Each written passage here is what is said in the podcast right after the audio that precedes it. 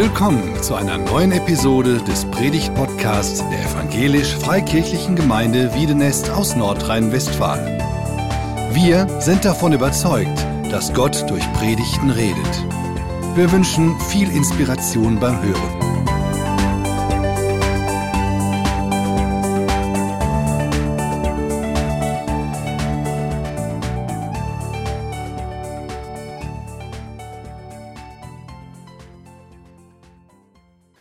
Liebe Gemeinde.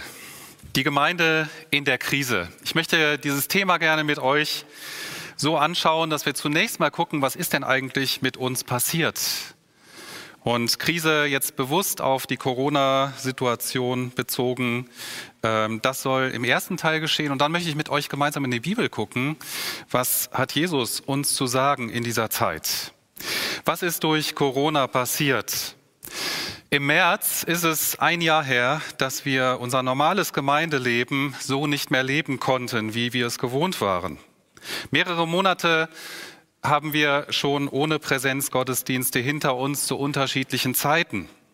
Und wir sind sehr glücklich, das hat Christoph gerade schon gesagt, dass ich genauso, dass wir die Möglichkeit haben, Livestream anzubieten, dass wir darüber Gottesdienste gestalten und übertragen können. Und ich glaube, viele von euch sind auch dankbar dafür und haben uns das in der Vergangenheit immer wieder mitgeteilt. Als wir dann Präsenzgottesdienste haben konnten im Sommer, bis zum Herbst war das nur unter sehr unnatürlichen Bedingungen möglich. Nur mit Maske und mit Abstand, ohne Gemeindegesang. Der Saal war nicht so voll wie sonst. Es waren etwa ein Drittel bis die Hälfte der Besucher da, wenn es hochkam. Und der Saal erinnert eher an ein Filmstudio mit Kameras und vielem anderen an Technik dazwischen, mit abgehängten Wänden, damit die Akustik stimmt, ohne Personen hier drin. Und man hat den Eindruck, man kommt nicht in einen Gottesdienst, sondern man darf zugucken, wie ein Film produziert wird, der dann ausgestrahlt wird. Wir fühlen uns gesegnet, dass wir diese Möglichkeiten haben, aber das ist nun mal auch Fakt, dass es sehr künstlich, sehr steril und an verschiedenen Stellen auch nicht so richtig echt vorkommt. Ungewiss ist, bis wann dauert diese Situation noch an? Bis wann beschäftigt uns das Coronavirus und alles, was damit zu tun hat, noch? Das macht das Planen sehr schwer. Unsere Gemeinde wird dieses Jahr im März 100 Jahre alt. Wie feiern wir unser Jubiläum? Wahrscheinlich nicht so, wie wir es gerne machen würden. Das können wir jetzt schon ahnen. Viele Pläne scheinen oder sind in der Vergangenheit umgeschmissen worden und das macht uns vorsichtig beim Planen. Ein ganz krasses Beispiel war der Heiligabend. Wir hatten während des Jahres geplant, wie können wir möglichst Corona-konform einen Präsenzgottesdienst feiern und sind auf die Idee gekommen, sechs Gottesdienste über den Tag verteilt anzubieten, mit dem Gedanken, dass da nur relativ kleine Gruppen zusammenkommen, sodass die Infektions, das Infektionsrisiko gering gehalten wird.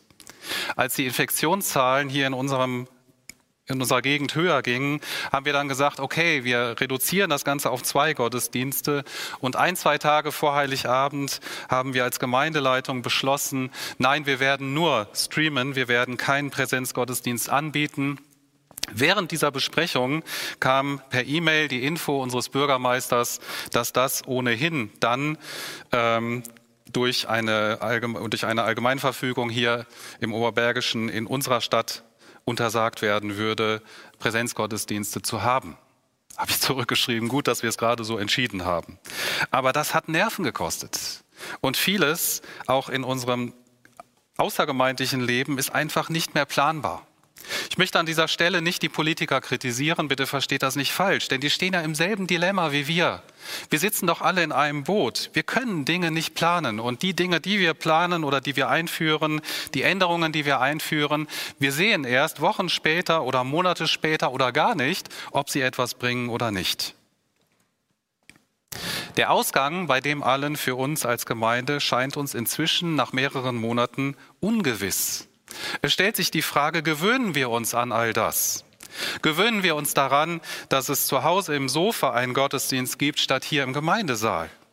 Gewöhnen wir uns an den Gottesdienst à la carte, wo wir uns aussuchen können, ah, wer predigt, was ist das Thema, heute gucke ich mal dort zu. Gewöhnen wir uns daran, dass der Gottesdienst ein Konsumgut wird, statt ein Raum zum gemeinsamen Gestalten, zum Gemeinschaft erleben. Gewöhnen wir uns daran, dass der Gottesdienst planbar wird, dass ich mir mein Sonntagsprogramm freier gestalten kann, als das vorher der Fall war, weil ich an die Zeit 10.30 Uhr oder 10 Uhr gebunden war.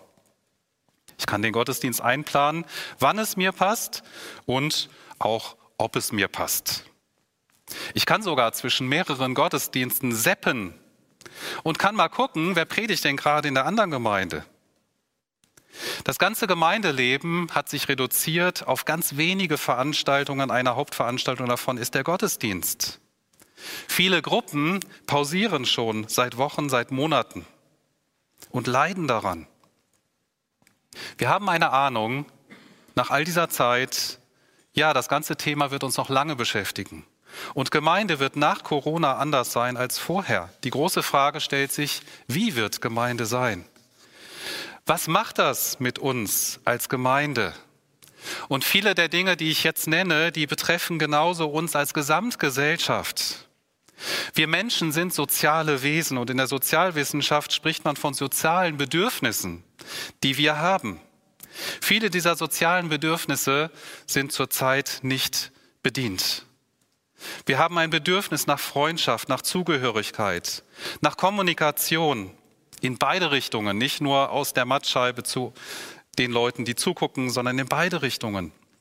Sozialer Austausch, Gemeinschaft, gegenseitige Unterstützung, Liebe, all das sind so die Sozialwissenschaft Bedürfnisse, die wir haben und die zurzeit zu kurz kommen. Das macht etwas mit uns als Menschen. In unserer Gemeinde wird vieles nicht oder läuft vieles nicht. Viele von uns können zurzeit nicht der Mitarbeit nachgehen, die ihren Gaben entspricht. Andere gehen über das Maß hinaus dieser Mitarbeit nach, die ihren Gaben entspricht. Mitarbeit in der Gemeinde konzentriert sich auf wenige Personen, die dafür viel mehr machen.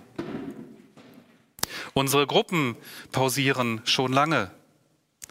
Uns fehlt Gemeinschaft auch in dem Sinne, dass uns Korrektur, Korrektur und Reibung fehlt. Wir haben keine Reibungsflächen mehr. Die Gefahr besteht, dass die Bequemlichkeit siegt. Es ist ja so bequem, einen Gottesdienst zu gucken, danach auszuschalten und dem Tagesablauf, der sonst noch dran ist, nachzugehen. Ich muss mich gar nicht mehr so einbringen. Äh, man sollte meinen, wir hätten durch den Lockdown viel mehr Zeit. Mein Eindruck ist, nein, das ist gar nicht so. Ähm, denn die Zeit ist ganz schnell anders gefüllt. Sie ist nicht mehr verfügbar durch Dinge, die uns ansonsten beschäftigen. Die Motivation, andere Wege der Gemeinschaft zu suchen, fehlt. Gemeinschaft ereignet sich nicht mehr automatisch dadurch, dass wir sonntags morgens um 10.30 Uhr zum Gottesdienst gehen. Und wir merken, das Ganze macht etwas mit uns als Gemeinde. Gemeinde ist von der Bibel her so gedacht, dass Glaube und Gemeinde etwas zum Anfassen sind. Glaube und Gemeinde sind zum Anfassen da.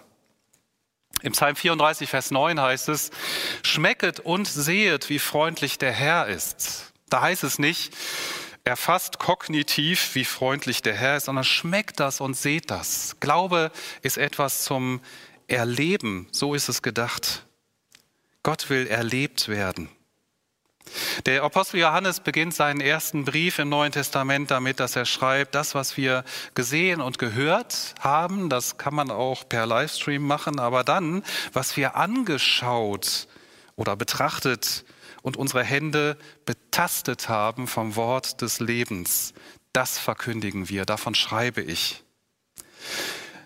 Johannes bezeichnet Jesus als jemand, den er auch anfassen konnte, den man sich von allen Seiten 3D angucken konnte, nicht nur 2D. Er hat mit ihm zusammengelebt. Jesus war jemand, der ganz nah dran war, der erlebt werden konnte und erlebt werden wollte. Ja, der keine Berührungsängste hatte. Viele Heilungen, die im Neuen Testament berichtet werden, haben mit Berührung zu tun, obwohl ich überzeugt bin, dass Jesus auch nur durch Worte hätte heilen können. Jesus umarmt die Kinder, die die Eltern zu ihm bringen und zeigt ihnen so seine Nähe und die Nähe, die Liebe des Vaters. Jesus lässt sich berühren, auch von den Menschen, die als Gefahr gesehen worden sind, weil sie ansteckende Krankheiten hatten, kein Corona, aber Aussatz, Lepra. Und viele haben sich davor gescheut, solche Menschen anzufassen. Jesus lässt sich berühren und er berührt sie. Lehre ist bei Jesus keine theoretische Angelegenheit, sondern hat ganz viel mit Vorleben, mit Erleben lassen zu tun. Die beiden Hauptdinge, die Jesus für uns hinterlassen hat, die Hauptzeichen, die er uns hinterlassen hat, das Abendmahl und die Taufe, haben etwas mit Erleben zu tun. Beim Abendmahl können wir gemeinsam schmecken, können das uns auf der Zunge zergehen lassen, was Jesus für uns getan hat. Bei der Taufe können wir gemeinsam erleben, was es bedeutet, zu sterben und im neuen Leben mit Jesus unter seiner Herrschaft aufzuerstehen. Es ist etwas zum Erleben, zum Ergreifen.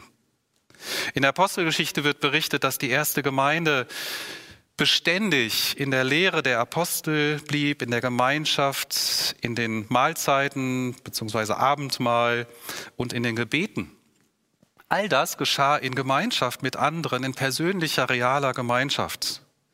Denn die Lehre der Apostel war auch nicht nur ein Herunterlesen von Statuten, sondern hatte sicherlich mit Diskussion, mit Gespräch, mit Vorleben, mit äh, Ergründen zu tun.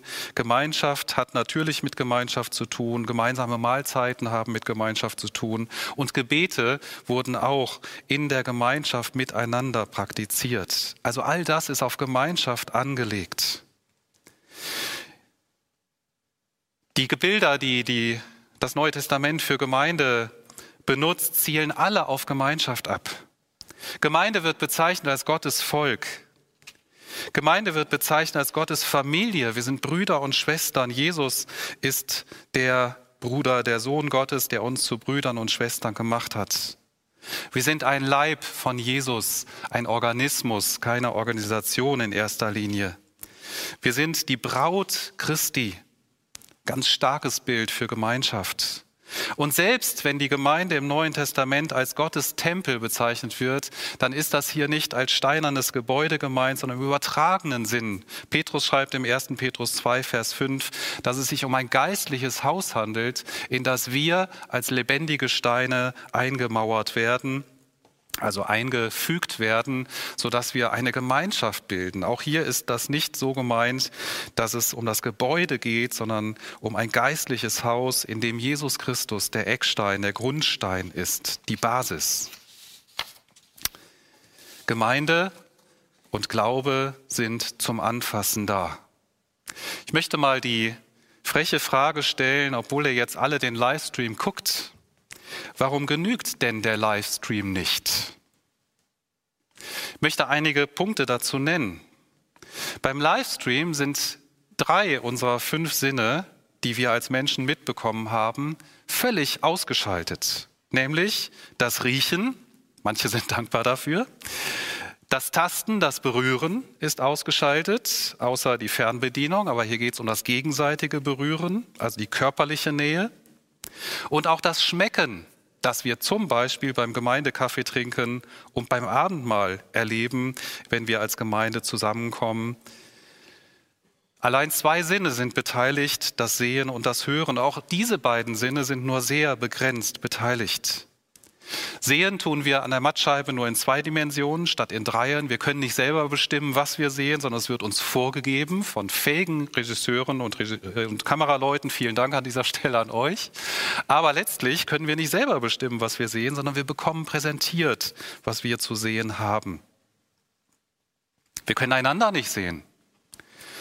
Und beim Hören fehlt jegliche Rückfragemöglichkeit. Wie hast du das gemeint? Man kann zurückspulen, aber man kann nicht zurückfragen. Man kann nicht miteinander austauschen. Also unsere Sinne sind nur sehr begrenzt beteiligt, wenn wir den Livestream sehen. Das Gemeindeleben ist nur sehr begrenzt, wenn wir allein den Livestream haben. Es geht in erster Linie um die Vermittlung von Musik und von Information. Es ist nicht möglich, das vorzuleben, das zu erleben. Es ist kaum möglich, wenn man den Livestream guckt, mitzuarbeiten.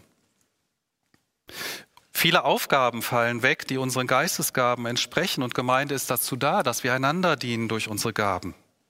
Wir erleben keine Korrektur, ich habe schon mal gesagt, wir erleben keine Reibung, wir erleben keinen Austausch, wir erleben keine wahre Gemeinschaft, wenn wir den Livestream gucken. Und dennoch sind wir sehr, sehr dankbar, dass es den Livestream gibt, dass es die Möglichkeit gibt und dass wir die technischen Möglichkeiten haben. Aber das kann keine Dauerlösung sein, dass wir uns allein von diesem Livestream, mit diesem Livestream ernähren. Der Livestream ist eine Übergangslösung. Wir brauchen Gemeinschaft, wir brauchen reale Gemeinde. Wenn wir uns heute mit Gemeinde in der Krise beschäftigen, dann ist es wichtig, uns zu vergegenwärtigen, Krise bedeutet Höhepunkt oder Wendepunkt. Das ist die Bedeutung, die Urbedeutung dieses Wortes. Und die Frage stellt sich, wohin geschieht denn diese Wende?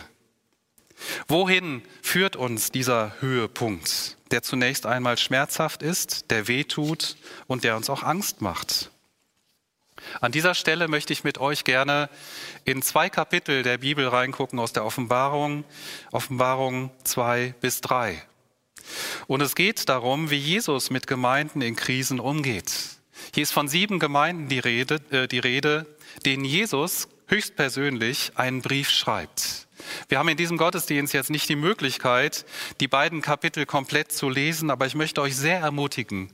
Nehmt euch heute Nachmittag oder während der Woche die Zeit, diese sieben Briefe, sie werden auch als Sendschreiben bezeichnet, weil Jesus sie gesendet hat an die Gemeinden, dass ihr sie mal lest aus ähm, Offenbarung 2 bis 3. Ich werde ganz am Ende des Gottesdienstes auch ähm, dazu anregen, dass wir speziell Fragen an diese Texte stellen, die uns ganz persönlich und uns als Gemeinde betreffen, dass wir das Ganze vertiefen. Es sind übrigens sieben Briefe, wie passend für sieben Tage in der Woche. Man könnte sich auch jeden Tag in der Woche, in der kommenden Woche, einen dieser kurzen Briefe vornehmen. Diese Briefe haben ein Grundmuster. Jesus stellt sich der jeweiligen Gemeinde vor als derjenige, der diesen Brief sendet. Er vergewissert der Gemeinde, ich kenne und ich weiß um deine Situation. Und das finde ich so tröstlich. Jede dieser sieben Gemeinden, die sehr unterschiedliche Hintergründe haben, die aus sehr unterschiedlichen Gründen in Krisen stecken, jede dieser Gemeinden bekommt von Jesus versichert, ich kenne deine Situation, ich kenne dich, ich weiß, wie es dir geht. Ich kenne deine Anstrengung, ich kenne deinen Frust, ich kenne deine Ängste, ich kenne dich, ich weiß, wie es dir geht in dieser Krise. Und das, was Jesus dann schreibt, ist teilweise schmerzhaft. Es tut weh. Es ist teilweise ermutigend. Aber all das, was er schreibt, hat das Ziel, dass die Gemeinde, an die er schreibt, durchhält bis zum Ende. Und er macht deutlich, Korrektur und Ermutigung sollen euch als Gemeinde dazu dienen, dass ihr durchhaltet, dass ihr überwindet, dass ihr diese Zeit durchsteht. Und am Schluss dieser Briefe steht dann immer, wer überwindet, Punkt, Punkt, Punkt. Und Jesus macht deutlich, es lohnt sich, die richtigen Weichen zu stellen an diesen Wendepunkten. Teilweise wissen die Gemeinden, an die Jesus schreibt, überhaupt nicht, dass sie in einer Krise stecken. Ja, Jesus provoziert sogar die Krise und sagt, guck mal, das, was ihr da bis jetzt bringt, das führt nicht dazu, dass ihr überwindet. Und wir werden gleich uns die einzelnen Gemeinden noch angucken. Ich möchte mit der ersten Gemeinde beginnen. Ich lasse jetzt mal die Namen dieser Gemeinden weg, die irritieren eher, sondern möchte sie direkt charakterisieren. Die erste Gemeinde, an die Jesus schreibt in Offenbarung 2, Vers 1 bis 7, ist die lieblose Gemeinde. Jesus lobt diese Gemeinde für ihre Mühe, für ihr Dranbleiben, Sie haben das Böse bekämpft. Es gab falsche Apostel, möchte gern Apostel, die sie entlarvt haben. Sie haben viel ertragen und sie sind nicht müde geworden. Das klingt doch super. Aber Jesus sagt, ihr habt euch völlig korrekt verhalten, aber ihr habt die erste Liebe verlassen. Die Liebe ist den Bach runtergegangen. Ihr seid korrekt, aber die Liebe ist den Bach runtergegangen. Wenn wir diese sieben Gemeinden angucken, dann frag dich mal innerlich, wo stehen wir als Gemeinde? Und vielleicht ist es hilfreich, weil du ja Teil der Gemeinde bist, dass du zuerst mal fragst, wo stehe ich ganz persönlich? Und dann die Frage stellst, wo stehen wir als Gemeinde? Das kann zwei unterschiedliche Bilder geben, wenn wir uns persönlich betrachten und wenn wir uns dann als Gemeinschaft, als Gemeinde betrachten. Aber es ist hilfreich, wenn wir auch die Frage stellen, wo stehe ich denn ganz persönlich? Denn das ist der erste Ansatzpunkt, wo ich auch etwas ändern kann oder wo ich Änderungen einleiten kann, wo Jesus mich verändern kann, damit Gemeinde verändert wird. Also diese Gemeinde, sie wird gelobt, aber sie wird auch kritisiert, denn sie hat die Liebe verloren. Und Jesus sagt ihr, komm zurück zum Anfang. Besinn dich darauf, wie alles begonnen hat. Komm dahin zurück, wo alles begonnen hat. Starte das Ganze noch einmal neu. Komm weg von diesem Machen, Machen, Machen, perfekt sein, keine Fehler machen und komm wieder dahin, dass die Liebe dich bestimmt. Wie war es denn am Anfang? Bei jedem von uns. Gott hat uns doch nicht angenommen, weil wir so viel geleistet hätten, sondern Gott nimmt uns allein deshalb an, weil er uns liebt. Das ist im Kern die wahre erste Liebe. Und dahin sollen wir zurückkommen, aus dieser Liebe, die wir empfangen, weiterzugeben und aus dieser Liebe zu leben. Die lieblose Gemeinde bekommt von Jesus gesagt, zurück zum Anfang. Die zweite Gemeinde in Kapitel 2, Vers 8 bis 11 ist die bedrohte Gemeinde.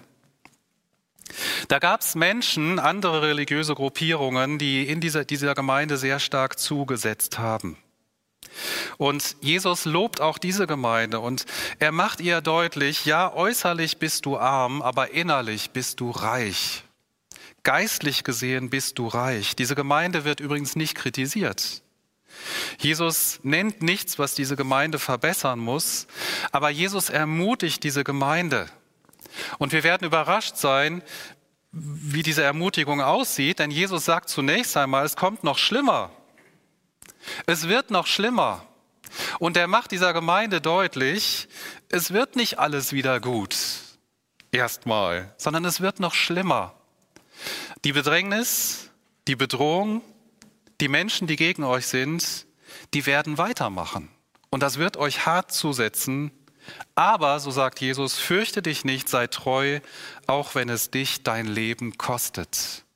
Jesus stellt sich vorher als derjenige vor, der Leben und Tod in der Hand hat, der selber auferstanden ist und lebt. Und er macht hier deutlich, liebe Gemeinde, deine Perspektive ist nicht begrenzt auf das Leben hier auf der Erde, sondern selbst wenn es dich dein Leben kostet, dann lohnt es sich, weil du bei mir in der Ewigkeit sein wirst. Und diese Ewigkeit beginnt schon hier und jetzt. Die bedrohte Gemeinde bekommt von Jesus gesagt, ja, es kommt schlimmer, aber fürchte dich nicht, Sei mutig, sei treu, auch wenn es dich dein Leben kostet. Dann lesen wir im nächsten Absatz in Kapitel 2, Offenbarung 2, Vers 12 bis 17 von der verführten Gemeinde. Da gab es Irrlehrer, die die Gemeinde verführt haben. Und diese Gemeinde wird auch zunächst gelobt. Jesus sagt dir, du hast meinen Glauben nicht verleugnet, obwohl in eurer Mitte ein Märtyrer ermordet wurde. Diese Gemeinde wurde bis auf den Tod bekämpft. Und sie ist aber Irrlehrern anheimgefallen. Und Jesus sagt ihr ganz kurz, kehrt um. Bekommen übrigens alle anderen Gemeinden, die korrigiert werden müssen, auch gesagt. Aber dieser Gemeinde sagt Jesus nur, kehrt um. Kehrt um. Lasst euch nicht weiter verführen, sondern kehrt um. Lasst euch nicht verführen so dass ich nicht mehr der Mittelpunkt eurer Gemeinde bin. Denn das ist ja das Wesen von Verführung, dass wir abgelenkt werden von Jesus als dem Zentrum und dass wir von Jesus wegsehen, dass wir unser Vertrauen nicht mehr auf Jesus setzen, dass Jesus nicht mehr der Anker ist, von dem wir vorhin gesungen haben, an dem wir uns festhalten, dass Jesus nicht mehr die Quelle der Liebe ist, aus der wir leben, sondern dass wir uns verführen, ablenken lassen. Kehrt um. Dann ist da die uneinsichtige Gemeinde, von der in Offenbarung 2, Vers 18 bis 29 die Rede ist. Auch diese Gemeinde wird gelobt. Ich kenne deine Liebe, deinen Glauben, deinen Dienst, deine Geduld und dass deine Werke immer mehr werden, deine guten Werke. Diese Gemeinde hatte das Problem, dass es auch hier Verführer in der Gemeinde gab. Offensichtlich eine sehr einflussreiche Frau, von der hier geredet wird, die die Gemeinde zum Götzendienst verführt. Also auch hier wieder von Jesus weg zu anderen äh, verführt. Und diese Gemeinde hat schon mal ein Signal bekommen, dass sie umkehren soll. Und diejenigen, die verführen, diejenigen, die verführt worden sind, sie haben dieses Signal von Jesus ignoriert. Und Jesus sagt, ich werde die Verführer und die Verführten richten. Und diejenigen, die noch nicht verführt worden sind, zu denen sagt er, lass dich nicht verführen. Lass dich nicht einwickeln, lass dich nicht runterziehen, sondern bleib du treu, lass dich nicht verführen. Kehrt um. Dann ist da die scheinlebendige Gemeinde, so habe ich sie mal genannt, in Kapitel 3, Vers 1 bis 6. Eine Gemeinde, von der Jesus sagt, du hast den Namen, dass du lebst, aber du bist tot. Diese Gemeinde bekommt auch kein Lob sondern das ist der Punkt, den Jesus ganz pointiert ansprechen möchte. Die Gemeinde, die den Namen hat, sie lebt. Ich glaube, von unserer Gemeinde wird auch oft gesagt, dass wir eine lebendige Gemeinde sind. Und das ist ja auch gut, das ist ja ein Lob. Aber wenn es nur diese Aussage ist, wenn es nur der äußere Schein ist, dann ist es fatal. Diese Gemeinde bekommt gesagt in Kapitel 3, Vers 1 bis 6, Ihr habt den Namen, dass ihr lebt, aber geistlich seid ihr tot. Was sagt Jesus dieser Gemeinde? Wach auf und lass den Rest nicht sterben. Wach endlich auf. Schlaf nicht. Du stirbst weg. Wach auf und lass dich von mir aufrütteln und lass den Rest, der noch lebt, nicht sterben. Knüpf da wieder an, sodass neues Leben entstehen kann, dass du wirklich lebendig wieder bist. Die vorletzte Gemeinde ist die geschwächte Gemeinde. Gemeinde, die von sich selbst sagt, ich habe kleine Kraft und der Jesus das auch bestätigt, ja, du hast eine kleine Kraft. Aber er lobt diese Gemeinde und er sagt, mein Wort habt ihr bewahrt, ihr seid mir treu geblieben, ihr habt mich nicht verleugnet. Und interessanterweise auch diese Gemeinde, die unter Verfolgung leidet, genau wie die zweite Gemeinde, von der die Rede war, sie bekommt auch gesagt, ja, es wird schlimmer. Es wird schlimmer. Es wird nicht alles wieder gut. Erstmal. Aber, so sagt Jesus, ich habe vor dir eine offene Tür gegeben. Das heißt, ich habe einen Ausweg für dich. Halt durch. Ich werde dich bewahren in dieser schwierigen Situation. Die letzte Gemeinde, von der die Rede ist, ist die selbstgerechte Gemeinde. Auch sie bekommt kein Lob von Jesus. Eine Gemeinde, die von sich überzeugt ist und sagt, wir haben alles, wir brauchen nichts von anderen. In Klammern, sie sind so weit gekommen, dass sie auch gesagt haben, wir brauchen Jesus gar nicht mehr. Wir sind so perfekt, wir können Gemeinde so gut, dass wir es sogar schon ohne Jesus können. Jesus attestiert dieser Gemeinde, ihr seid so erbärmlich dran und ihr seht es noch nicht mal. Ihr seid blind für eure eigene Armut Ihr bezeichnet euch als reich, ihr seid blind und ihr seid unheilig. Jesus sagt dieser Gemeinde, vertraut auf mich, nicht auf euch. Und er benutzt drei Bilder, die in dieser Stadt, zu dieser Gemeinde, in dieser Gemeinde lebte, äh, charakteristisch waren. Er sagt, kauft von mir Gold. Es gab viele Banken in dieser Stadt, viel Bankwesen, also viel Reichtum. Und die Gemeinde hielt sich für reich. Er sagt, kauft bei mir reines Gold. Kauft bei mir Augensalbe. Es gab auch Augenärzte in dieser Stadt, die Augen geheilt haben. Kauft bei mir Augensalbe, damit ihr euer, eure eigene Situation mein, äh, mit meinen Augen beurteilen könnt. Und ähm, kauft bei mir weiße Kleider, lasst euch von mir reinigen, Ähm, auch ein Bild, was in dieser Stadt besonders gut verstanden wurde, weil diese Stadt auch vom Handel mit Kleidung, mit Stoffen lebte. Vertraut auf mich, nicht auf euch. Und das Fatale, was in dieser Gemeinde passiert war, Jesus sagt ihr, ich stehe vor der Tür und klopfe an. Ich stehe vor der Tür. Diese Gemeinde hat Jesus vor die Tür gesetzt. Alles, was sie tat, sah aus wie Gemeinde, aber es war nicht Gemeinde, weil die Mitte der Gemeinde fehlte. Jesus stand vor der Tür. Und wisst ihr, was ich so mutmachend finde? Jesus zieht sich nicht pikiert zurück, sondern er sagt, ich stehe vor der Tür und klopfe an. Lass mich rein, damit wir gemeinsam essen können und Mahlgemeinschaft haben können. Jesus gibt diese Gemeinde nicht auf, er gibt keine dieser Gemeinden auf, sondern Jesus liebt jede dieser Gemeinden so sehr, dass er ihr die Chance gibt, in dieser Krise die richtigen Weichen zu stellen. Jesus liebt unsere Gemeinde in Wiedenest so sehr, dass er uns die Chance gibt, in dieser Krise die richtigen Weisen zu stellen, Weichen zu stellen. Und wenn du nicht hier in Wiedenest lebst, dann liebt Jesus deine Gemeinde so sehr, dass er euch die Chance gibt, in dieser Krise die richtigen Weichen zu stellen. Ja, Jesus liebt seine weltweite Gemeinde so sehr, dass er ihr die Chance gibt, die richtigen Weichen zu stellen. Was können wir jetzt ganz konkret tun?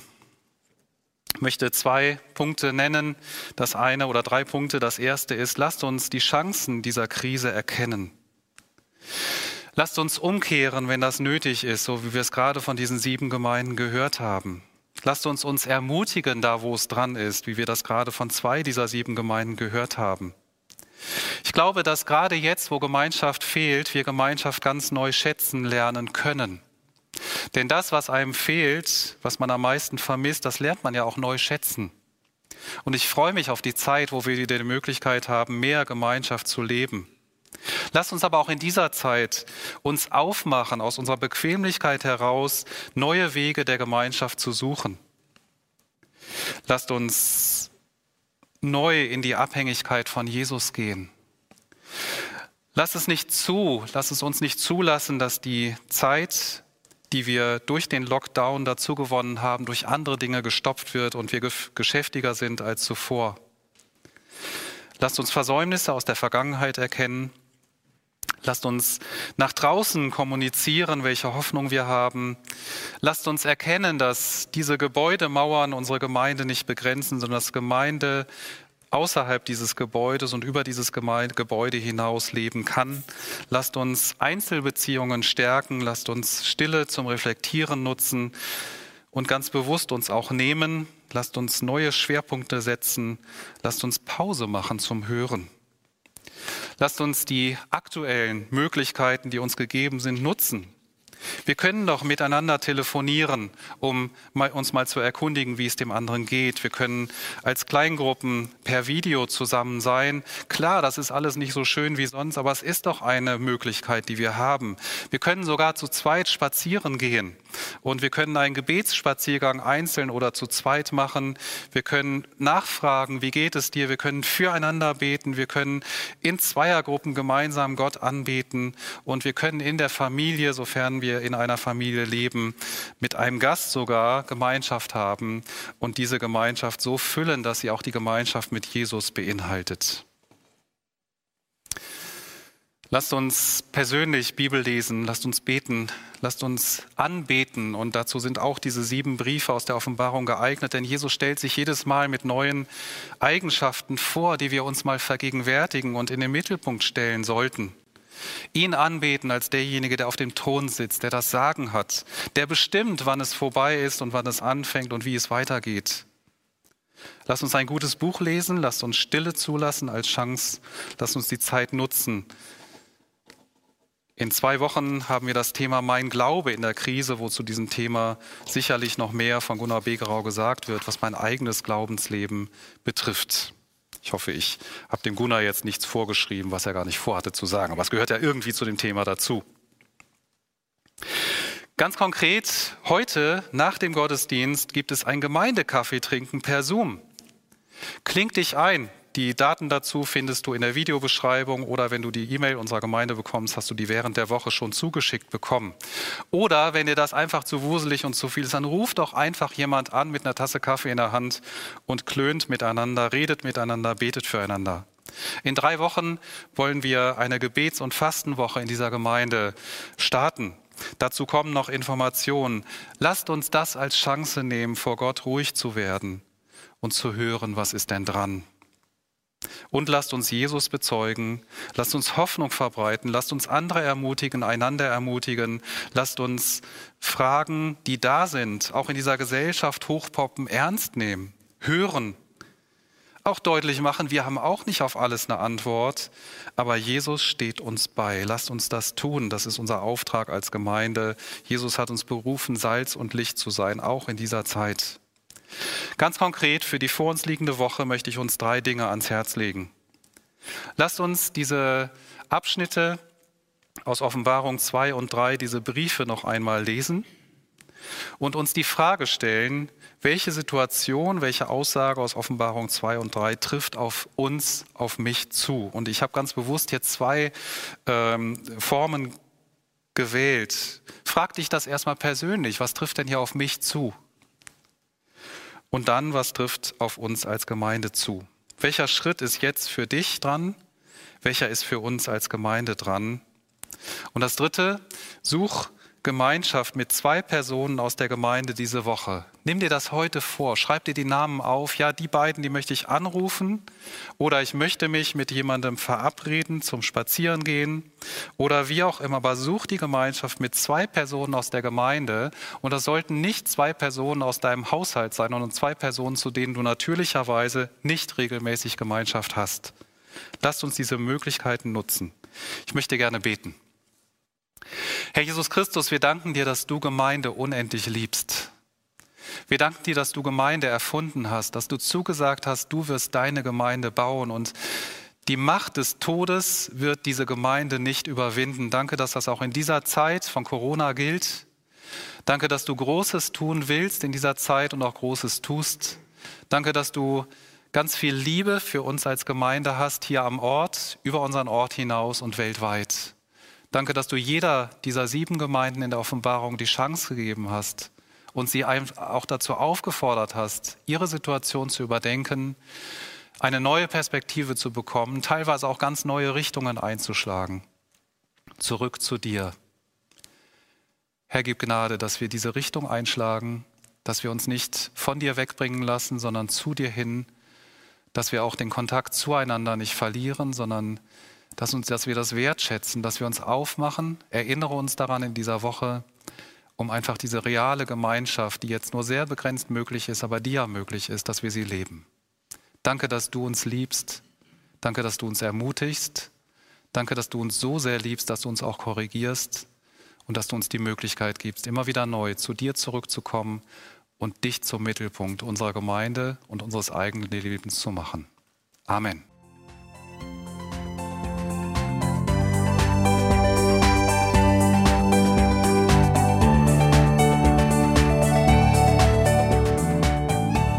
Sie hörten einen Predigt-Podcast der EFG Wiedenest.